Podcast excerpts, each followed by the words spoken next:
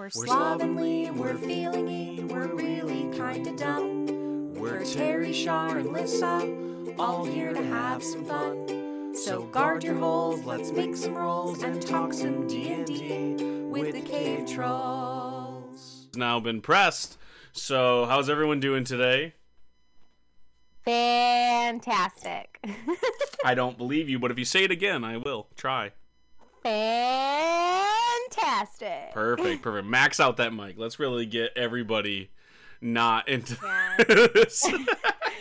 Listen, I put up my game just for you because you always tell me to put it up. well, uh, it was bad for a little while there. You're like fucking whispering, and I'm like, I, that's I'm not. tired. I no. Listen, th- there's nothing wrong with you being tired and whispering. There's something wrong with us trying to tell people to listen to it. That's the only thing. You got you got to separate the critiques. It's not like I'm fine with you doing whatever the fuck you want. However, we then have to turn around and sell it to people. Maybe And- they like tired person ASMR. I mean, I was gonna say that's ASMR. We can market it to a whole different group of people, but we need to go to a different website. That's all.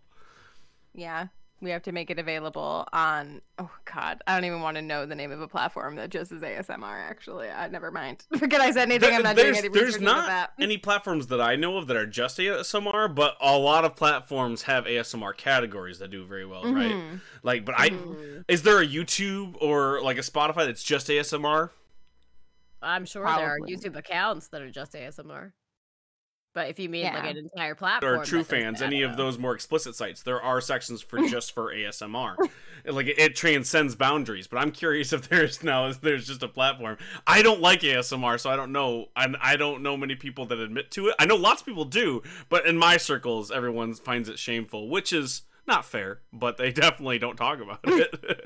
if they do find it, if they do like it, then they do not admit it. they don't talk about it openly. Uh, We don't talk about Bruno. We don't talk about ASMR.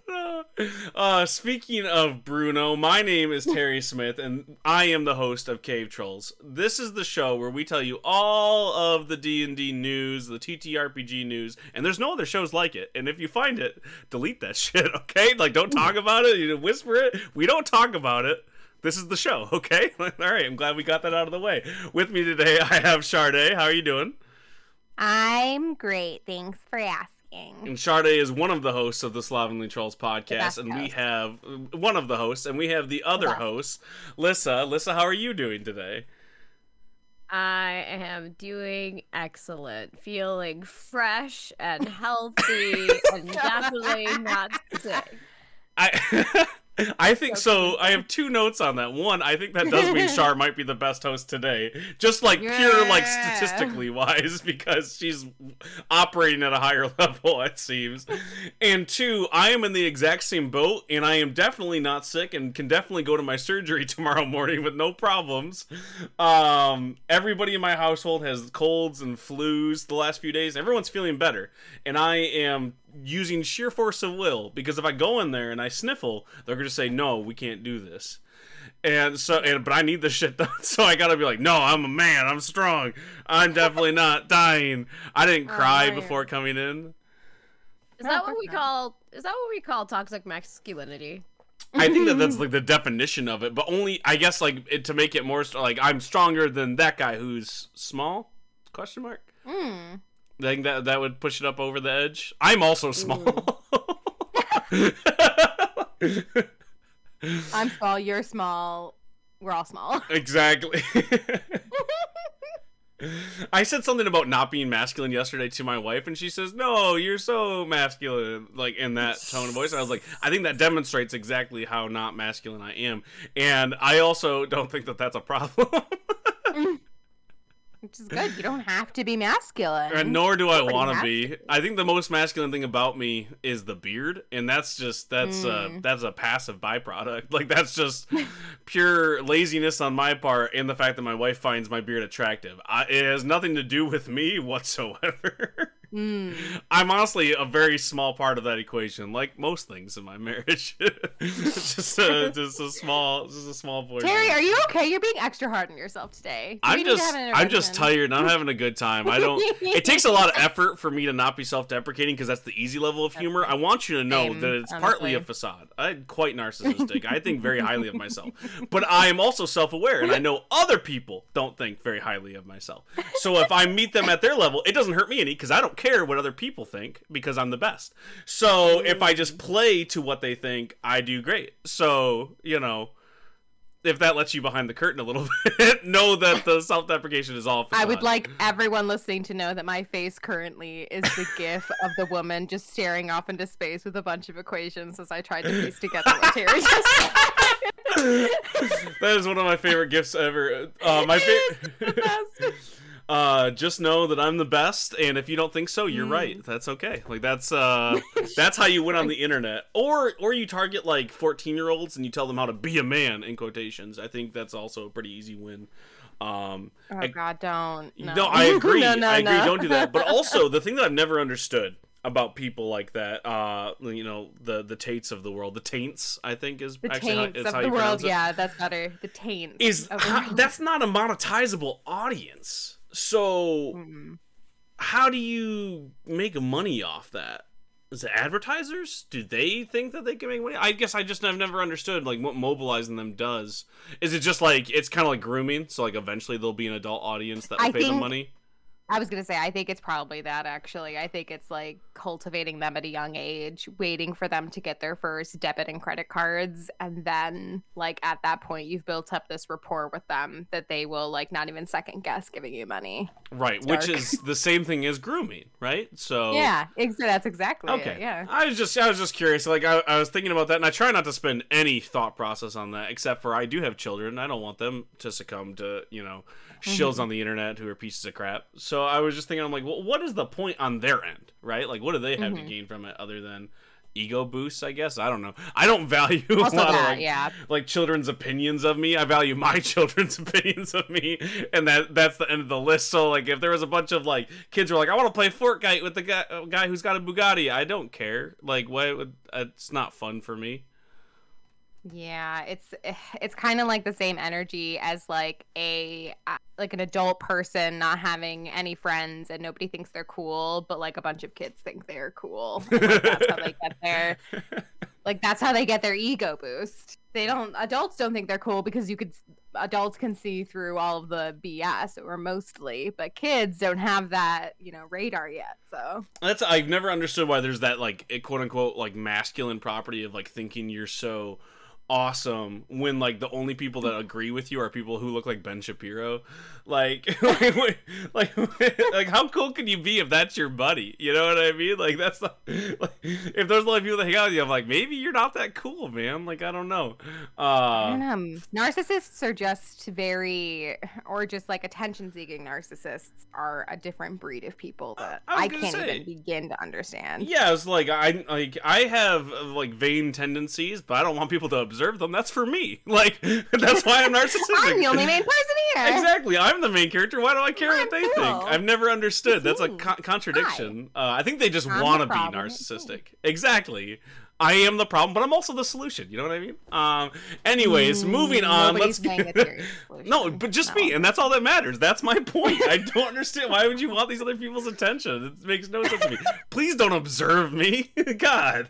Don't perceive me. I am not perceivable, okay? Ignore me. What are you doing? Anyways, let's get out of my brain and onto TTRPGs. First up is our bits and bobs section. That's where we bring you all the news of the new games and supplements coming out. First up is Tales of Primordia. Who sent this over to me? Was that you, Lissa, or Shar? Who sent this to me yesterday? That would be me.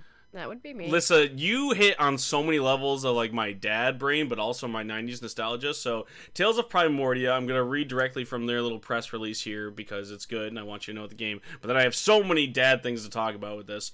So, uh, first up, hey there, dinosaur! Tales of Primordia is a, a role-playing game coming to Kickstarter in 2023. It is a fantastical land where kids of all ages create custom dinosaur characters to get stuck into exciting adventures and change the world. Um, so it's not out yet, obviously. Um, worth looking into if you're a dad, if you like TTRPGs, if you like dinosaurs, all of the above. All really cool things. The cooler thing about it is one of the lead story designers uh, is uh, oh I lost the name. No, bring back my my Google. Fixed it. It's okay. no one needs to worry about it. I got this. Um, I'm definitely okay today. Is Zak Barouh who created Animon Story, which is one of the best Digimon slash Pokemon facsimiles in the TTRPG space. It just came out. You can buy the PDF for twenty dollars. I fucking love the game. Zak is a really cool person. Uh, so this is cool all the way around. And uh, the company that's putting out is River Horse, and they made Tales of Equestria, which is the best My Little Pony RPG ever made. Um, there's a new one coming out. I don't think it's going to be as good. Um, Tales of Equestria is awesome for kids and other people who like My Little Pony. Um, but my daughter loves My Little Pony, so we play it together as a family. It's great for children, really easy to understand mechanics, and uh, kind of like it has that, that secret underbelly of like there's some depth here, and so if they get obsessed with it, they can really do cool things that are really fun to do in an RPG. So all of those things makes Tales of Primordia a really exciting endeavor for me as a dad who plays tons of TTRPGs and as a fan of Animon Story. Do you two give a single shit? I'll let Lissa take that one because she's the one who found it. I had no idea that this thing existed. it had so many levels. It just it was like a gift that kept on giving. So I saw, it, I was like, oh, that's neat. And then I read a little bit further. I'm like, oh, Zak's making it. Oh, that's really cool. I fucking love their stuff. And then I then I go, I'm like, oh, it's being published by River Horse. Well, River Horse makes Tales of Equestria, and a bunch of that team is making the mechanics for this. So it's like the other side of the coin. Where like my daughter loves like ponies and unicorns, and my son loves dinosaurs. And I'm like, this is just so fucking perfect. Yeah. Uh, so thank you so much, Lissa. I mean, it. Yes. I. yes, it is cool. Yes, it is awesome. I would like to try it, and I am excited because it is from the same person who designed and more Animon. Animon story. Animon story. Animon story. I was gonna say animorph, and I'm like, that's not that's not the word. Animorph. cool thing anyway. I don't know if it's being designed by Zak. I think they're the lead adventure writer. So um Mm. it's like story elements and like if you were to play through an adventure in the game, I believe Yeah, yeah. that's where their hands lie. Um the design is coming from the Tales of Equestria team. Mm, okay. Okay. I mean, that's still cool. I would still like to try it, as with most, and if not all, RPGs we go through. I'm not gonna knock until I try it. Uh, are dinosaurs my thing? Not necessarily. But then, are they not not my thing? Mhm, say, mhm. "Hmm." You don't know until you try it, right? Like you might fucking love Mhm, dinosaurs. mhm. I, I I find dinosaurs just a little bit lacking because we have if we're talking fantasy or we're talking our mind's eye, we have dragons, right? And dragons are just fucking cooler dinosaurs. And then you have things like Digimon, which are like cool dinosaur or cooler dragons that can transform into bigger dragons with guns and swords. So it's just like, well, if I'm gonna use my mind's eye, well, I could pick up a book and read about dinosaurs from like an anthropology standpoint or an archaeological standpoint of like their actual bones and shit. I I've never been as interested, but my son loves them, and I love hmm. loving things that my kids love because I love my kids and I want to be able to talk about things with them. So now I know a shit ton about dinosaurs, and and like all the different misconceptions about them uh, throughout the ages and stuff, and all of the different shows about what we used to think were dinosaurs. They really weren't. And uh, fun fact: Did you know that we're closer in time, like if we're looking at a timeline, to a T Rex than a T Rex is to a Stegosaurus? Really? Yes, they weren't even close to existing at the same time. Time. That is Is- interesting. And they A both probably had soup. feathers. It is a weird soup. And T Rexes probably also had wings, that like vestigial, but that was probably why their arms were where they were, um, which is probably why we think that they were dragons. Um, but nevertheless, that's why I I do it because like I don't give a shit about dinosaurs. Like dragons are fucking cooler. Did we think T Rexes were dragons at some point? No, we didn't. That was the thing. So a lot of uh, it's mostly theories because there's no way to know because we can't go back to when you would discover these bones and stuff.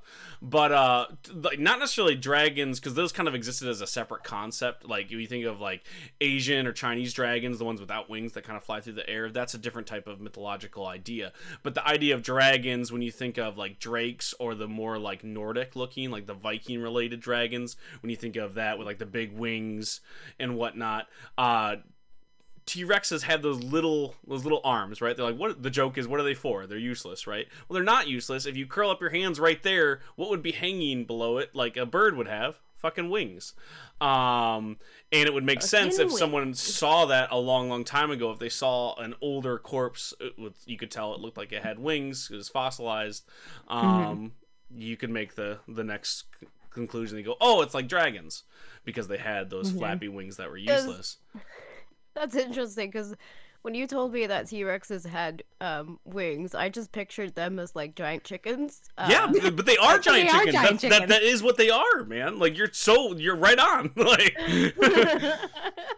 it's the same thing like raptors. Like and we have proven that they did like they evolved from those things. So like it's not at all a big leap. People don't like talking about it because there's this really weird subset of of archaeology that's like rich old white dudes. And I should say subset. It's the Mm. majority of it. And it had been for so I was about long. to say most most uh, old industries have Mhm. rich old white dudes. This is not just uh, an Mhm. archaeology problem. But the interesting thing about archaeology is it's such a scientific um, endeavor, but the people who founded it were not scientists.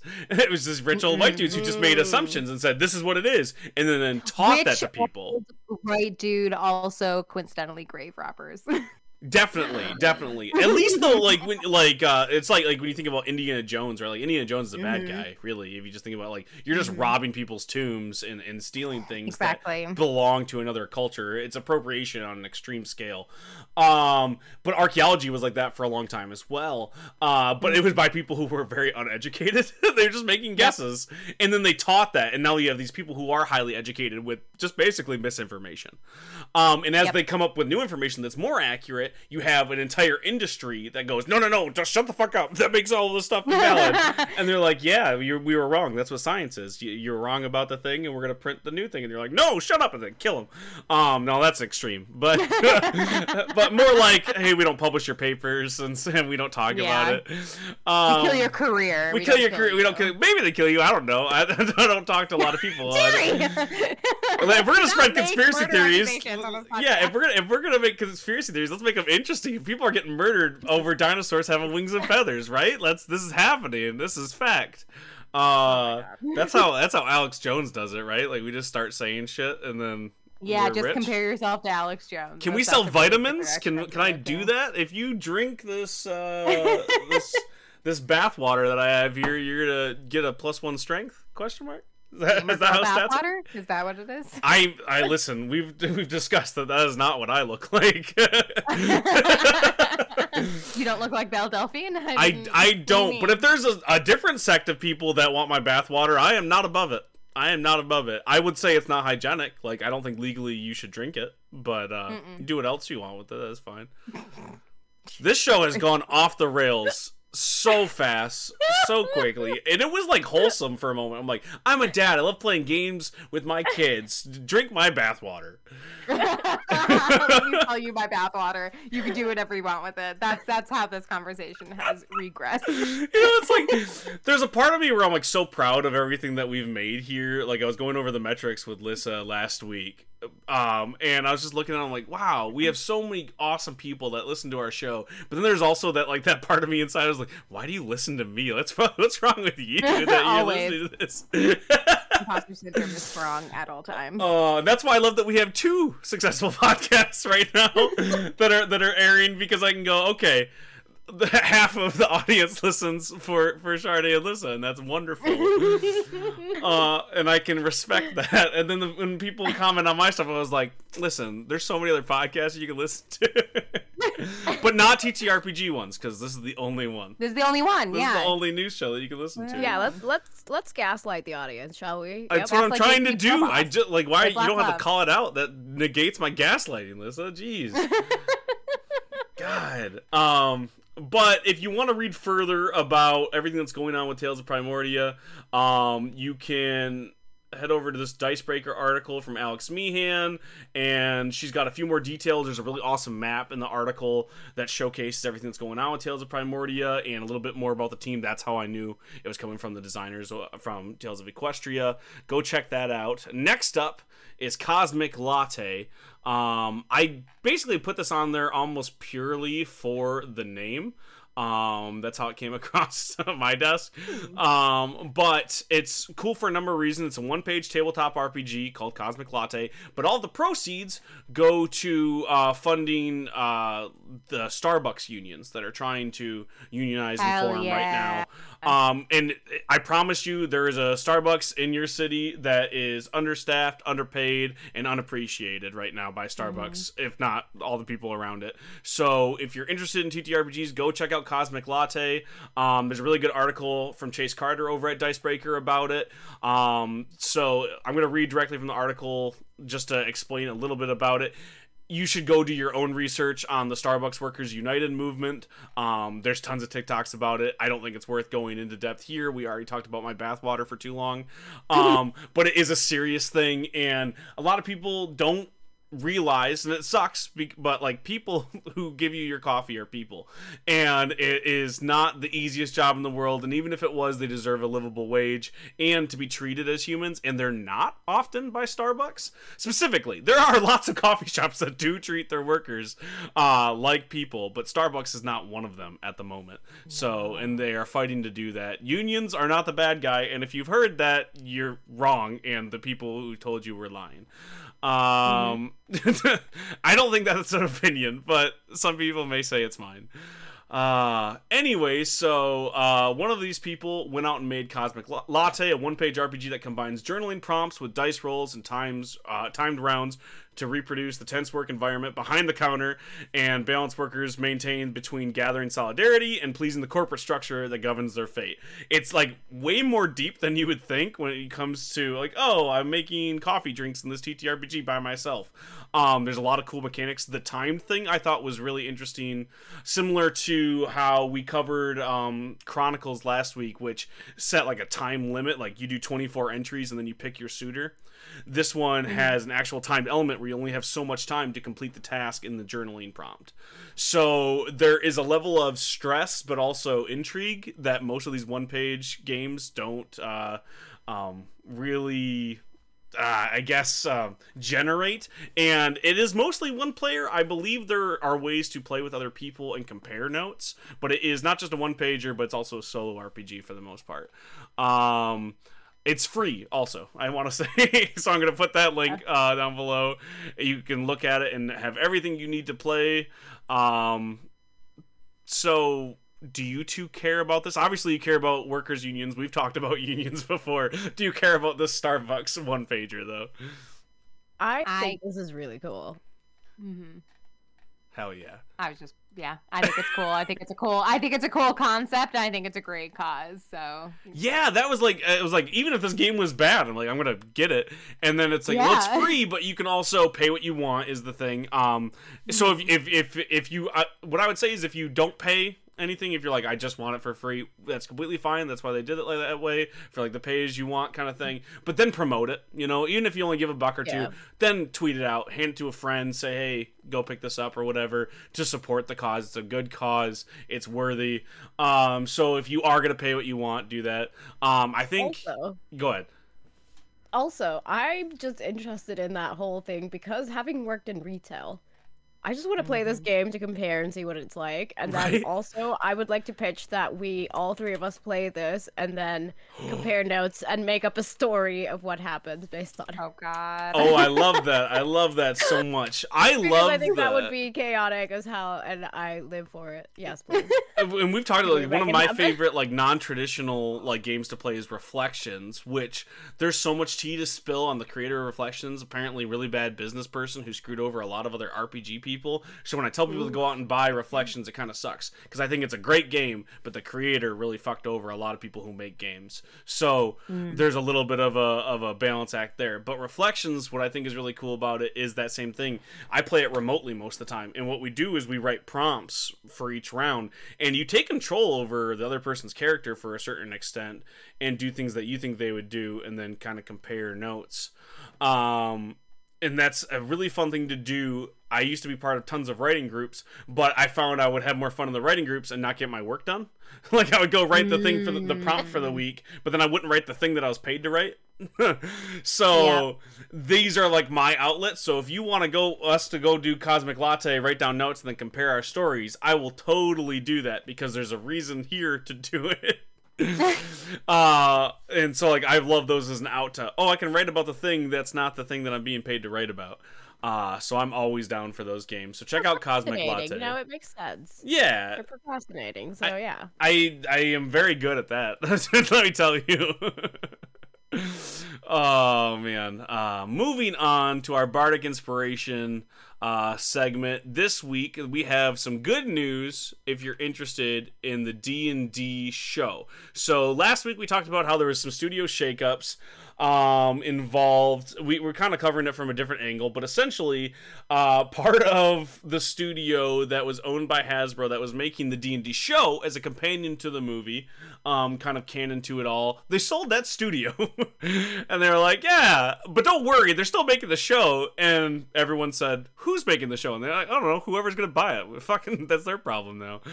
Um, and didn't get any details but this week we have a few more details. I'm gonna d- read directly from the screen rant article from uh, brady entwistle uh, by the way entwistle is one of the best fucking last names ever uh, so majestic. it's just so it takes me to a different time. It's very like fantastical. One of Yeah.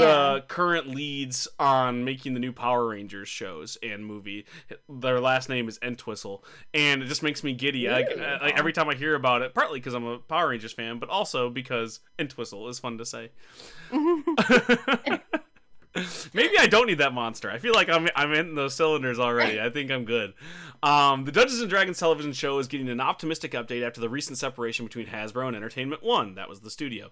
Uh, the classic and highly influential fantasy role playing game featuring magical adventures and distinctive monsters has published various editions. Oh, listen, people know what Wizards of the Coast is, man. Let's get to the point. Anyways. this is me editorializing as I'm reading this article. that is to give context to people who don't know about it. Um, a year after the co- company purchased E1 with Red Notice's uh, Rawson Marshall Thurber attached to write and direct in addition to his role as an executive producer. Other productions to come from E1 include The Rookie, Cruel Summer, Yellow Jackets, Grey's Anatomy, and more. I talked about Yellow Jackets last week and how it's really interesting that Hasbro's selling this studio that's making some really good shit, but also like financially like sound shit. Like Grey's Anatomy is just prints yeah, I was money. gonna say Grey's Anatomy is just yeah, I was gonna say Grey's Anatomy has been around for over twenty years. in Yellow Jackets, um, peaked Showtime's like subscription rate something like thirty percent, like just from the premiere.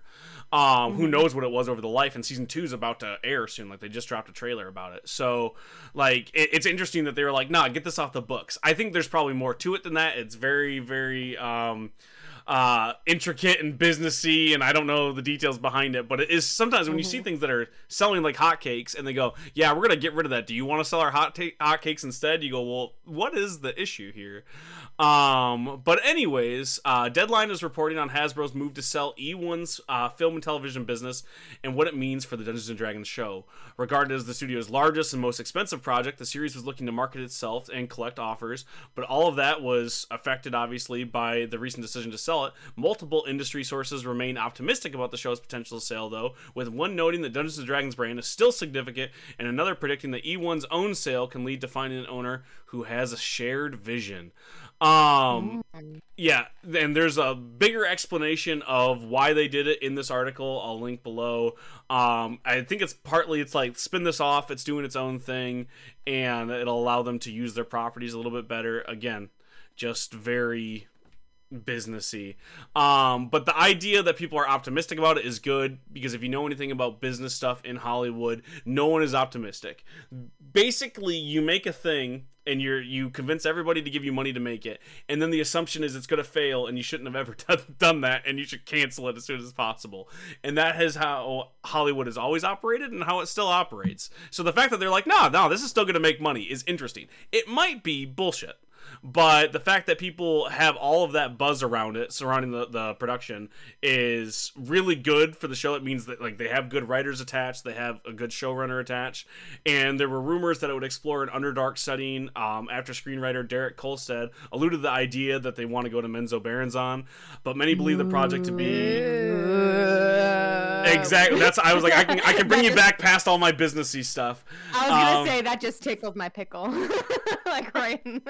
Exactly. And they're really excited and they think one of the reasons why the the good news is is that people are still optimistic and people are making offers about it is the other portion of hey listen they're not selling it because the show was going to be bad um, people are still making offers on that project specifically and E1 in general because it's got some really good uh, projects in the works. But the other thing is, we all know the movie's about to come out, and if the movie comes out and this and they say, and there's a Dungeons and Dragons show coming out soon, even if it's basically unrelated, just happens to also be in Forgotten Realms, that still will do a shit ton when it comes to marketing, like for free, basically. yeah.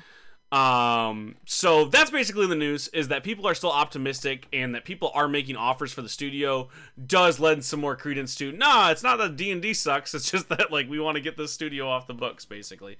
Um, so that's exciting. I'm excited for the show because I think Dungeons and Dragons is better in a serialized format. I love one shots as much as the next guy, but when it comes to what I've personally have loved over the years about Dungeons and Dragons, it's those big overarching stories, you know, novel-esque, and I think that you can do that well in a TV show format. The thing that makes me less optimistic is that sometimes you need to CGI a big giant fucking dragon, and if you don't have Game of Thrones money, that's gonna look like shit. It will look like shit. Or they could Yeah. do, they could be really they could be really creative with it. Depend it depends on the team. Mhm, like mhm. not all d&d monsters quote unquote monsters encounters bbeg's however they want to approach it ah, creatures have to be like a big dragon. Mm-mm. you can do something with prosthetics. You can do something with puppets if you really wanted to. Like the technology existed before cgi to do stuff and i i don't know i think like the what they did with jurassic world worked really well where it was kind of like a mixture of the two right is that kind of what they did Jurassic Park So- did more so. Jurassic World was mostly CG. They didn't do a lot of uh, Yeah, it's uh, like practical effects. But I do get what you're saying. but it was Yeah, like a it was- mixture hmm hmm Yeah, and all, the other thing too is like you can still have a dragon, but I think if you go more the Dark Souls dragon versus the the like big uh Transformers style of like that we're mostly just watching that. If you keep it dark, if you keep it gritty, if you keep it underground, they're in the shadows, that kind of fight scene stuff with the dragon, you can make it more scary and save some Exactly, like- money, right? if you have limitations like limitations breed really interesting creative ideas Mhm. always like depending on like your budget like that'll bring about a different idea. Like i sometimes when i see like a thing has an unlimited budget i automatically have really low expectations because then people are going to spend all of their resources on like making it look really really good but like not a budget on i don't know good writers or like a good director or something. Like they're going to pour all their money into one thing that'll look amazing, and the people that'll work on it will do an amazing job. But then that's where all the resources are going, not to the story, not to the editors, not to anything else like that. So I'm always wary. But if you have like a more confined budget or like something that you could finagle around Mhm. and do something really cool and creative with. I think I don't know. I I have more optimism for something like that if that makes sense. One hundred percent, and like when you ha- like we now have because before fantasy on television was kind of uh, a moot point. They're like people don't do it, you can't do it. But now we've seen several successes in that market. Like obviously they're outliers, but still you have Game of Thrones, you have The Witcher. To a lesser extent, you have Lord of the Rings and The Wheel of Time, and like we've now done that on television to varying degrees with various amounts of money. So there there is proof of concept there. Um, so I I think that with the team that they have going there, and again because it's more Hasbro wants to get out of their TV game, they're going to focus on their movies. They're just kind of selling out their TV studio kind of thing. People like the project. People want the project. I think that lends a lot of hope, especially if a smaller company that's still large with large coffers buys it, but doesn't have as much to deal with as Hasbro does. You have somebody who maybe be able to focus and make D and D the flagship thing that they're Yeah, producing. like Yeah. not too many hands in the pot. you Exactly. know? Whereas like Hasbro, if you look at their like their TV or their movie division, who's making like you know Dungeons and Dragons the movie, they're also making Transformers the movie. They're making TMNT the movie. Like they have a bunch of shit going on, and so there's no one going. This is the one thing we want to make work right now. Um, I honestly think what's going to happen is if that movie is any sort of success, they're going to go, oh shit, we shouldn't have sold that show, and they're going to make a new TV division and make their own show, and this other one is going to be good, and it's going to get canceled because it's not canon in quotations. Um, this has happened a number of times to other things. Like I think Marvel is a really good example of that. They go, hey, we can't do this right. We're going to give it to somebody else to do, and then they go, oh, we have the money and time now. Let's do it. And they're like, well, no, so and so's doing it. They're like, ah, fuck them. Um, and the fans are like, well, no, I like that one. um, it happens a lot in DC stuff. You know, like uh, I'm interested to see what happens there. Uh, but either way, I'm excited to watch it, even if it splinters off and we have three different D and D universes. I don't give a shit. I'm gonna I'm gonna watch it and have fun. Watch you know some rogues and some bards stab some dragons or whatever D and D is. I don't know what happens in your games. That's what happens in mine. Ah, a lot of fucking. dragons. A lot of fucking yeah yeah. That- I mean, Lots of elves. I didn't have a lot of fucking until Sade came to the table, and now everybody fucks. You're so welcome. I will keep saying you're welcome. I'm, I'm interested. Our next campaign, uh, we're we're doing a Things from the Flood game, which is like teenagers. So I'm hoping less fucking there. Um, oh well, yeah, obviously. and then, but then after that, right? And then after that, we're returning to D and D, Um, but it's like a darker story. Are you still gonna be fucking everywhere? Obviously. What the? What do you mean? Uh, You're right. Why would i even ask? What? Yeah, you're right. You're right. what, what, what was even a that serious thing? what were you thinking? Especially because I said like dark with like supernatural stuff, and you said Buffy, and everybody fucks on Buffy, and they are teenagers, so like there, there's no lines there. Um, man, man, I listen if you're if you're listening, and I know you are. There's like twenty thousand people that listen to this show. You gotta like just tell me why. Just like give me a give me the lowdown. give me give me the receipts. Go. This is why I listen. Is- You're like I put up with all of the random asides because I want to hear about the new games coming out. Or if you're like I put up with all the new games coming out because I want to hear when Sade starts talking about fucking. we want to hear about fucking in campaigns. we That's got what people want, Terry. we got to do we got to do Cave Trulls after the after dark, so people can just tell us about that. Oh man, moving on, I suppose if I have to. Um, let's talk about the tabletop awards 2022, which is like they keep saying 2022, but it's the inaugural one. They've never done this before. This is Dicebreaker's award, um, and I'm excited for it. With Gen Con being a little bit of a disappointment this year with some of the things that they put up. Um, I and you know the Ennies and and all of the different. Uh, I would say snafus that have happened last year. I'm excited to see a different outlet throw their hat into the ring, and I like Dicebreaker. Um, I sometimes yell at them for giving too much context because I'm reading a D&D article and I host a D&D show, and I'm like, I know what D&D is, but not everybody does, and I think the context is necessary. If not for the people reading who have never heard of it, at least for the word count. So I understand why they do it. Doesn't make it more or less annoying. But all of that being said, I'm excited that they're doing their own awards because I often align with the shit that they put up. And uh, their tabletop stuff has other categories. Obviously, they have card games and board games, but they have a role playing one. And that's the one I want to talk about. So I don't think we need to go over all of the different things that that are being published. We could talk about a few of the different categories. Did you two get a chance to look at the tabletop awards? I am looking at it now. Uh, man, well, best board game, obviously, we're not going to talk too much about. Best role playing game, that one is important. And we have talked about all of these games, which I thought was pretty cool. Um, Avatar Legends, Coyote and Crow, Ironsworn, Starforged, and the One Ring Second Edition. Now, I have played all of these but Ironsworn. Uh, have you two played Ironsworn? We talked about it on the show, but no. Don't know No. anybody who's played it. Like none of my friends who also play a shit ton of games have been like, "We got to play Iron Sworn." So I'm gonna go look into this right now. Um, Iron Sworn, Iron Sworn. Oh man, this is a tongue twister. I'm gonna have a hard time, guys. Iron Sworn, Starforged. You are a spaceborne hero sworn to undertake perilous quests, and you will explore uncharted space, unravel the secrets of the mysterious galaxy, and build bonds with those you meet on your travels. Now, this could just be the the the Mass Effect effect, but this just sounds like Mass Effect, right? Like everything that they just said there. This is just Mass Effect. Mhm. And I like that. I know I it probably isn't, and I know that's probably reductive to all these people who worked really hard on Iron Sworn, and I apologize, but I'm going to build this as Mass Effect the game. That's how I'm going to do this, having never played it. I'm going to tell people if you like Mass Effect, go check out Starforged. oh, man.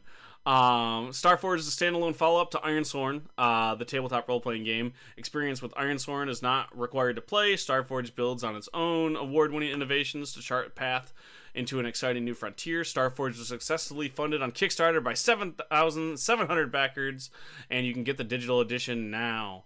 Uh, story driven mechanics, inspired campaign, launch exercises to build your setting, create your character, and set off on your own experience. That's all normal GM stuff, but generators for on the fly discoveries for spaceborne locations, planets, settlements, people, creatures, starships, and foreboding derelicts, ancient alien vaults, and more. That's the part that sounds interesting. Almost like a No Man's Sky, discovering the unknown universe type thing. That is really, really cool. I'm getting a message from my buddy here.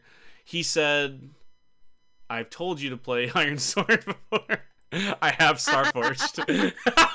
I was like, I, like, how come you didn't tell me about this? And he goes, I've told you several times. For once, Terry's the one getting yelled at for not playing something. I feel so vindicated. that was too funny. That was so perfect. Are you talking about it on the show? I, Uh, no, what, do you, what makes you think we're on air right now? oh, that's so funny. So Iron Sworn, they have two different settings, and now Starforged. Um, I'm I'm liking how uh like compact the cards are for the characters and what you can do in combat. Um, and obviously other other portions of it. So I'm going to look into it and come back. But that's cool. It's a new game, or at least new setting in this new game, um, that's being nominated.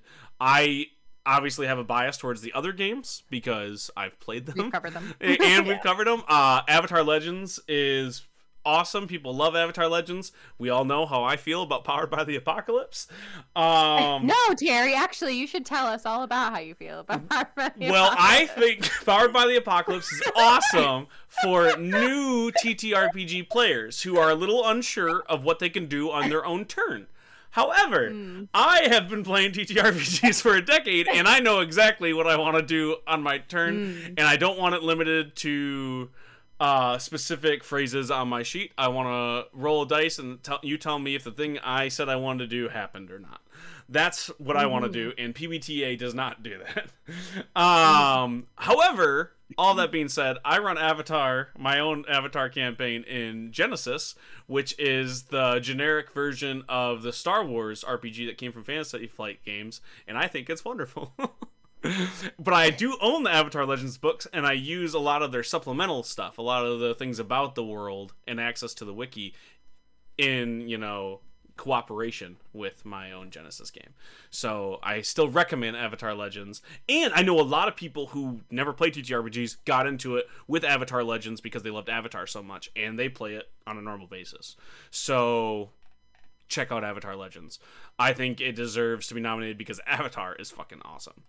Um, since kind of the same thing goes for the One Ring. If you love Lord of the Rings, the One Ring is second edition, really, really fucking cool. Me and Lissa have been talking about getting a game together to play it. I played a one shot in it. It was really, really fun. They just put out new stuff to kind of look at the basically the remnants of Atlantis. You know, the the the uh, it's Numenor, but the Dunedain is that how you pronounce it, Lissa? Uh, brain is not. Aragorn's people, the, the you know the Oh, you know the people um, descendant from elves. Um, but you Yeah, I can think so.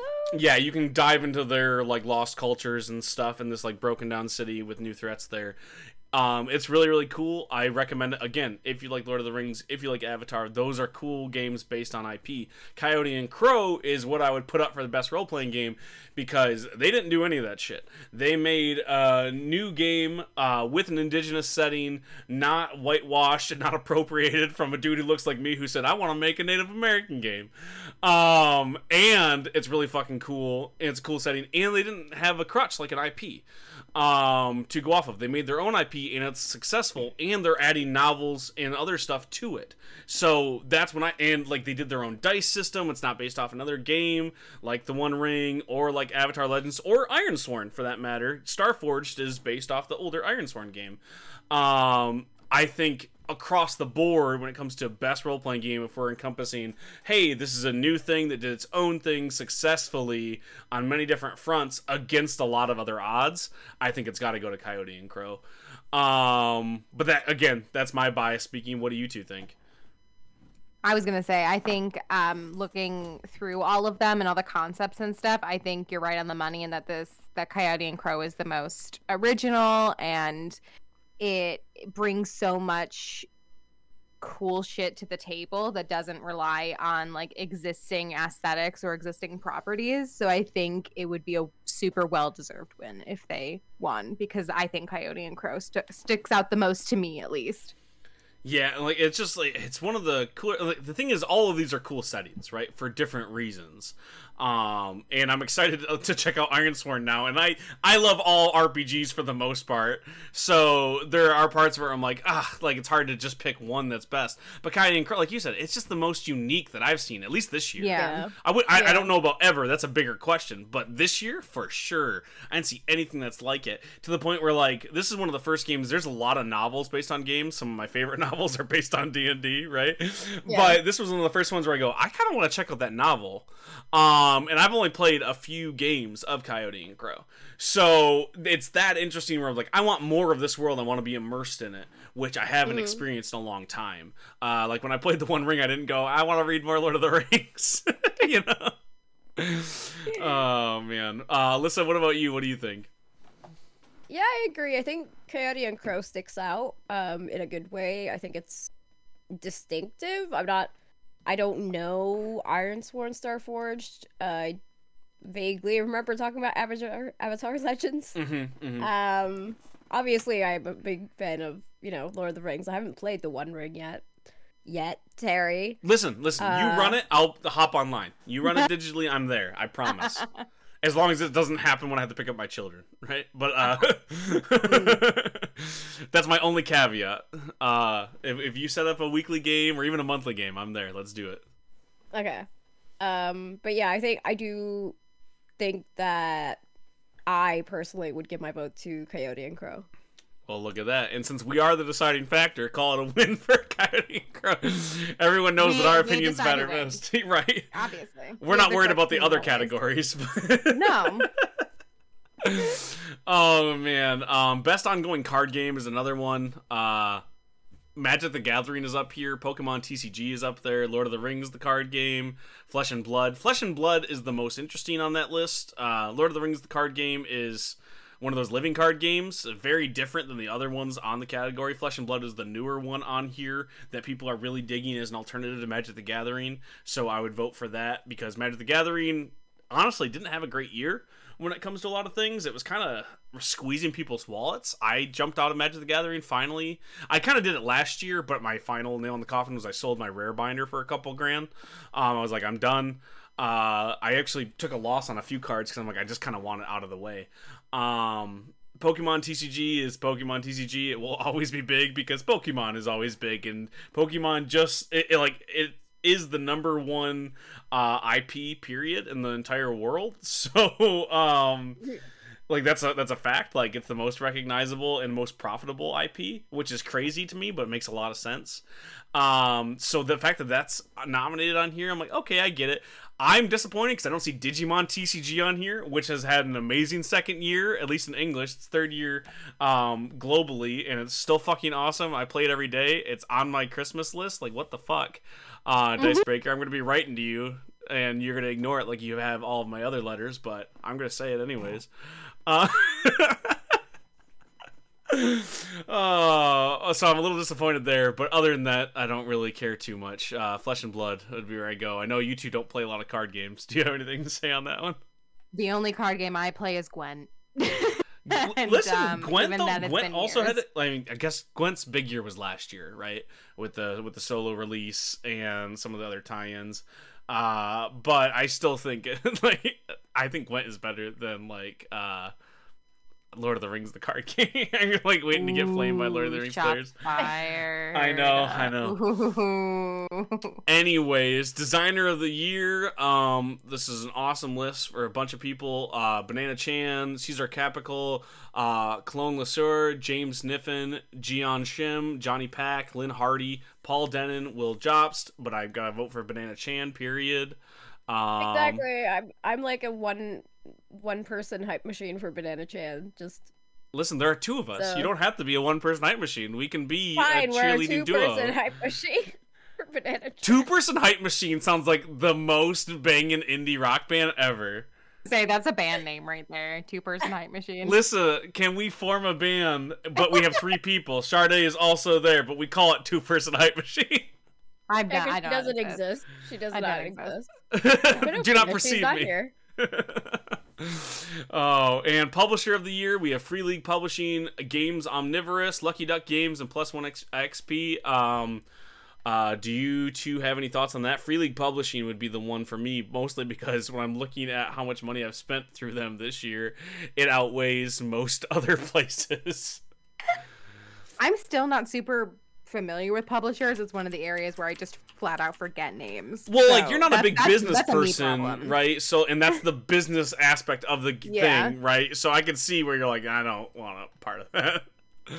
Well, it's not like I don't want to know. It's just like it's just one of those things where like when I look at games, I specifically look at who created them and like the content itself, and I Mhm. just completely forget about the publisher. Which, but I know like book publishers. It's but I don't- capitalism.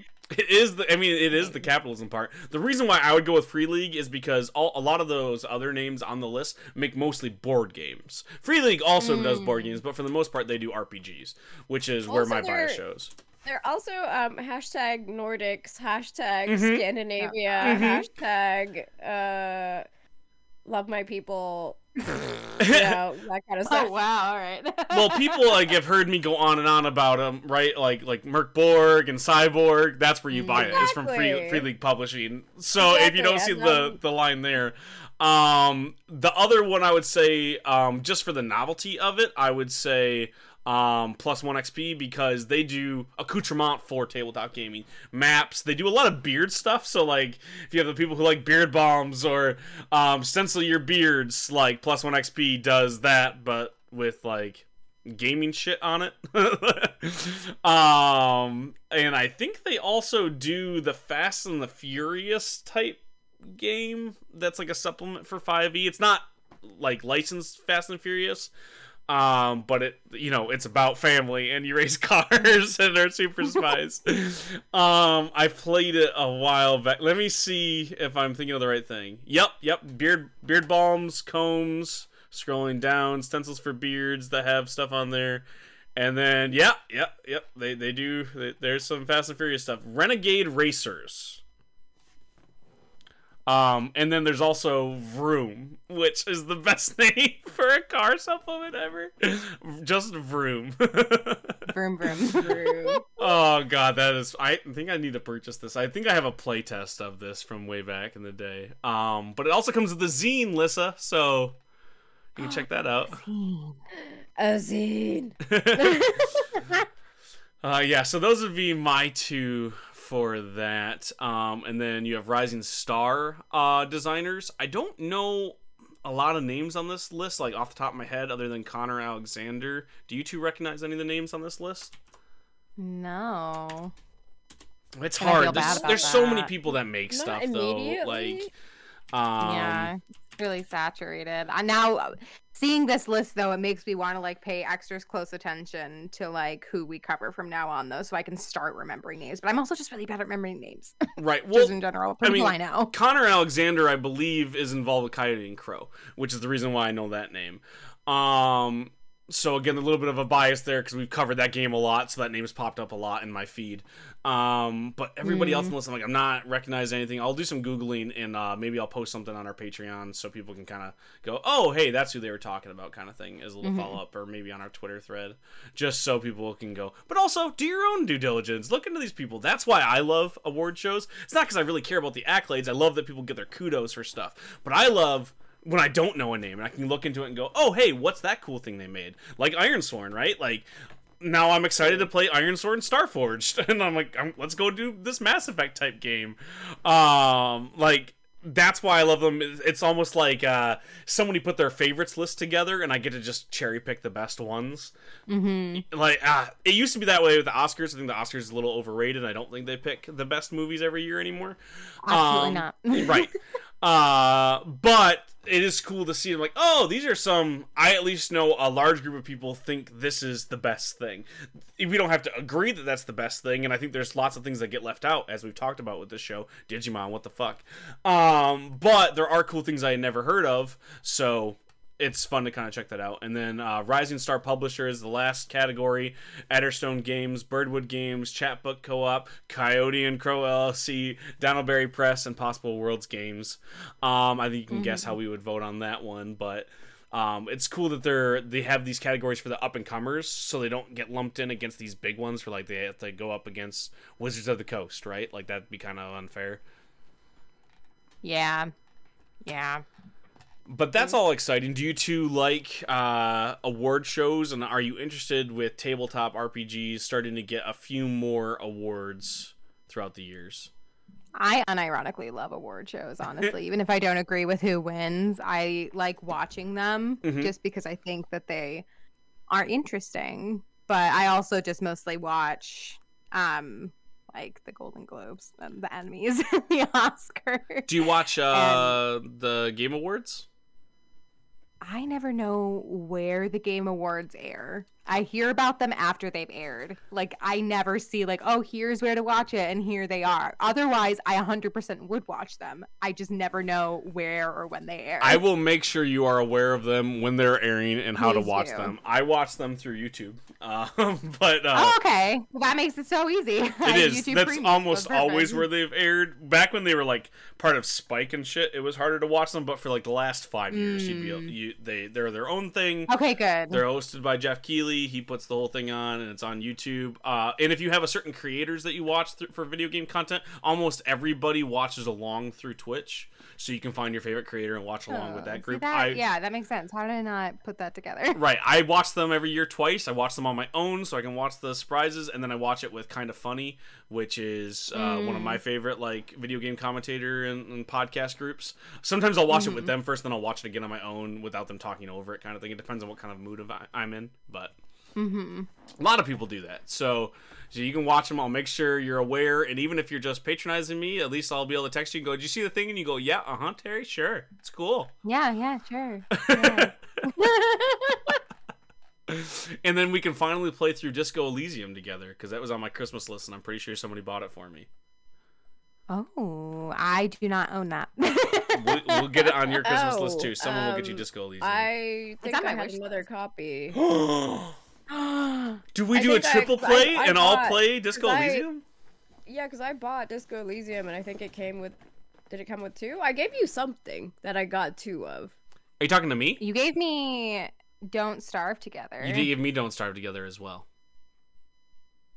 or no? Was that another friend of ours? I know I've gotten two games from a friend of mine and Lissa. yeah, no, you got it from our extra other friends today. I think I I gave. Yeah, okay. It must have been um, Don't Starve Together to Terry. Yeah, you gave me that copy. I've played it a lot. I love Don't okay. Starve. I've always loved Don't Starve. I now own like seven copies of Don't Starve.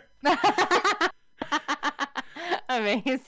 I, I I played still it. haven't played it. Oh, it's just so good. If you like like survival games, like it's the most stylistic survival game. But it's kind of harsh. Mm. It's kind of hard to do. But once you figure it out, it gets a lot easier. But it has such a cool style. Like it's like a pop up book basically. Mhm, I've, I've played it on Vita. I've played it on PS4, PS5, Wow. Steam in three Oh. different editions. don't Starve, Don't Starve Together. I have Don't Starve Together on PS5. I have it on the Switch.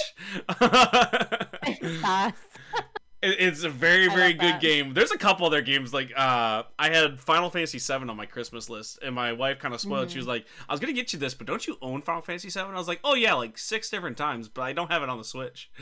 and she's like, "Well, I'm not gonna get it for you." Then I was like, "Please, I want it." And she's like, "You're, you're. I've never seen you even play that game. You're gonna play it on the Switch with your unlimited free time?" And I'm like, "Yeah, sure, I definitely will. I, I can want things just to want them." Um, Yeah, but I don't think think she's just want them gonna. just to have it Yeah. in your collection, you know. And, I- and eventually, I will have the free time when I'm a famous singer. I'll have tons of downtime on my tour bus. Exactly. Hmm. When we're touring the US. oh, but I think that about does it for us. Let's wrap this up real quick. Sade, where can the people find you online? Uh, they can find me uh, running the Slovenly Trolls Twitter while Twitter is still uh, up and active, which it is. It's surprising. It's still there. It's kind of shitty. Um, It'll fall apart eventually, but it's not going to go down overnight. No, I, I genuinely thought it would. Like one night, everybody was freaking out, and I was on like a Twitter. I, I joined my first ever Twitter space, and people were just talking about it as if it was like the Titanic sinking into the ocean, and it was amazing and such a strange day or night. Really, it was like the middle of the night. I was playing. I think I was playing Pillars of Eternity, and I just checked Twitter, and like all of these Twitter spaces are like, "Well, bye guys," and I'm like, "What do you mean bye? What's happening?" And then I joined this Twitter live um, run by a BuzzFeed writer, and they brought on a bunch of people, including a very problematic furry, and it was the strangest fucking thing. Anyway, but yeah, you can find me on Twitter, running the Slovenly Trolls Twitter at Slovenly Trolls while it's still up, and we're exploring other um, social media platforms. And if those become more permanent, we will promo there. We have a hive. I don't know how permanent it's going to be, but we do have one. If you are on Hive, I Yeah, tried to make a Hive account and it didn't go well, so I'm not on there yet, but I will be when I have the time to try again. Have, if you have an Android, it's a little bit finicky. I was able to join okay on my Android, but I know Lissa has had a bit of trouble on her Android, and now Terry, you've had trouble on yours. It, like, it apparently glitched it's out. a much smoother. Yeah, I knew iOS. I knew it glitched. Like it was obvious that there was a problem. But then I tried getting it again, and I think I just like there was no more glitch, but I couldn't figure it out, and I just never went Mm. back. I never tried again. I was like, Valid. that's It- not. Sometimes it just gets frustrating. I get it. yeah. So one day we will also have more Hive stuff for Cave Trulls as well as just myself. Uh, but also just on the Twitter thing, it will happen overnight. It just won't be tonight. Is is basically how it'll happen. Yeah. Like the way the degradation works, and like they have, it's not like they don't have people working on it still, but eventually those people will no longer have the knowledge that is necessary, um, unless you know uh, Elon Musk puts a lot of money into it, and they basically recreate it from scratch, picking and choosing things and slowly rebuilding it, which is very difficult to do um, for I even a lot of money. Twitter. Yeah, so and it's not super Elon Musk profitable. Had anything, no, if Elon Musk had anything to do with rebuilding Twitter from the ground up, I wouldn't want anything to do with it because he's making terrible decisions, probably on purpose to sink it. but that's Sure, and that's fair, but that's a separate thing. Even I'm just speaking Yeah. purely from a coding and engineering uh, aspect. It's very difficult to do while making good decisions. So, Mm. um, so yeah, eventually it will go down, unless they put a lot of money into it, and they might. I don't know.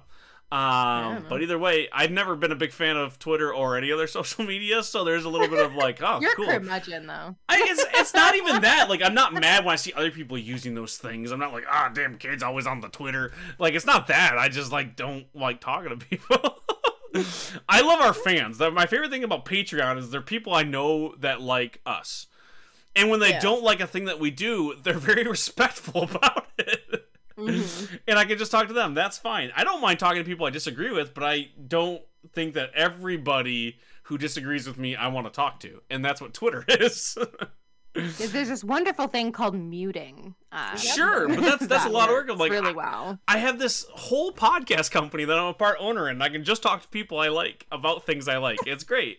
It's wonderful. And when I want to have a debate about it, I talk to my my friends who are very intelligent and respectful, and we can have a really interesting conversation about things we disagree about. I don't need to talk Where to strangers. Where do you think our patrons came from? They came from Twitter and Instagram. That's where they found again, us. but like you're saying it like they're not allowed to. This is just me not wanting to use it. I have no Oh, problem with other people using it. You got to stop equating when I say I don't like doing this, and you go, "Oh, so you hate everybody that does that thing?" No, that's Yeah. you. Be that's your brain on Twitter, there, Shar. Now, I No. I love that you guys love Twitter. I love that all those people that you found on Twitter and Instagram. I love that they use it. That doesn't mean I have to like it, and that doesn't mean that they have to like it less. I'm so happy that people are on there, and I'm really excited that people are finding some alternatives to Twitter now that they don't like Twitter, like like Bee. I almost said Beehive, like a old man, Hive and Mastodon, which is even harder to use. I tried to do Mastodon and I I gave up real quick. Uh, but I'm excited that those people have a place to go elsewhere if they don't like Twitter. You can like it, and I don't have to like it. That's okay. it's never okay. I know. I'm never okay with anything. I know. So I'm going to talk to the I'm other a cancer. half. That's why. Mm, Okay, the stars don't don't control your attitude. But uh, listen, you really want to hear me get curmudgeonly? Let's talk about astrology. Oh my god, uh, Lissa, I'm going to talk to the more even killed one, um, who doesn't use Twitter as often. Um, Lissa, where can people find you? They can find me behind Twitter at Cave Trulls Pod, uh, which is our official Twitter, and we also have an official Hive, which is also at Cave Trulls Pod. Hell yeah! I was going to because I was going to do a whole rigmarole for the podcast itself um, at the end because I had questions about it. I was like, "We talked about you making hive. Did you do that?" And that also Yes, might explain why I couldn't. Possibly, yes. um, because I did get an error when I tried to do it. That might have been the error. there's, there's already one. That's kind of funny. Maybe maybe explains it, yeah. And the Instagram for Slovenly Trulls. Hell yeah, hell yeah. And you can find us, you already said, at Cave Trulls Pod. You can also email us at cantbekilledcreations at gmail.com. You can go to our website, cantbekilledcreations.com, find all this content, bonus content over there. Um, eventually, if you want to get it early or on time and a pl- plethora of other stuff that isn't on our Can't Be Killed Creations website, head over to patreon.com slash cantbekilledcreations. You can find all the early content, all the bonus content, and some exclusive content over there that's only made for our patrons, like our exclusive lore rewrites uh, that Shar writes to make D&D a little less problematic with a special Slovenly Trulls touch. Um, we have artwork by me, designed by Lissa. It's really, really cool. This month's was Dryads, and I don't think we've announced next month's yet, and you're gonna have save that for now. next month. So I won't spoil it, but it's already almost done. So take that, people who think we can't do things on time. We did it already. Woo! I think that's just us. Oh, we just yeah. think we can't do Oh yeah, my bad. I know, like every time I deliver something on time, and I'm like, oh man, and they're like, why? What's the problem? I was like, I d- definitely wasn't gonna be late on this. I definitely did not think the worst of myself. oh man, but yeah, so you can head on over to Patreon.com where we have exclusive like shows like Slovenly Trulls After Dark, um, or our new uh. Uh, what's the word I'm looking for? Book club podcast, bitches and books, that premieres in December. Our first book is Slaying the Dragon by Ben Riggs.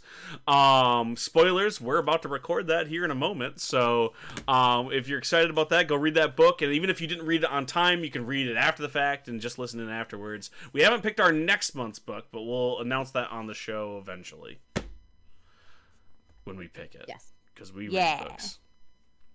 Do we Yeah, have? do Oh, and you can find I know how to read. I love how, just how much that cuts. You're like, I know how to read. I know how Uh, and you can uh, you can uh, find me at Resident Stevel on Twitter for now. Eventually at Resident Stevel on Hive, probably, or at TS Luther or something like that on there. Um, I'm not there yet. So if you're listening to this like the backlog, you're like, oh, maybe I can check now. But if you're checking it in the present, I'm not there. I can't figure it out. I'm too old. Um, I'm on TikTok. you want to follow my TikTok with one video. oh, we have been the Cave Trulls and we're out. Okay, now comes that special time of the podcast where we get to thank our Patreon producers. You keep the lights on, you keep the mics rolling, and really you make it possible to do all of this. We want to give a special shout out, thank you to the Lorax, who gets two special shout outs because I also thank you for speaking for the trees. We also have Jeremy Raymond. Raymond, thank you. Trellbot, the Highlander, thank you so much for being our first one and only, and then now in a group of four, but still thank you for being a Patreon producer. And finally, Kim Winson, thank you so much for being our Patreon producers. We appreciate you, and we owe everything we do to people like you.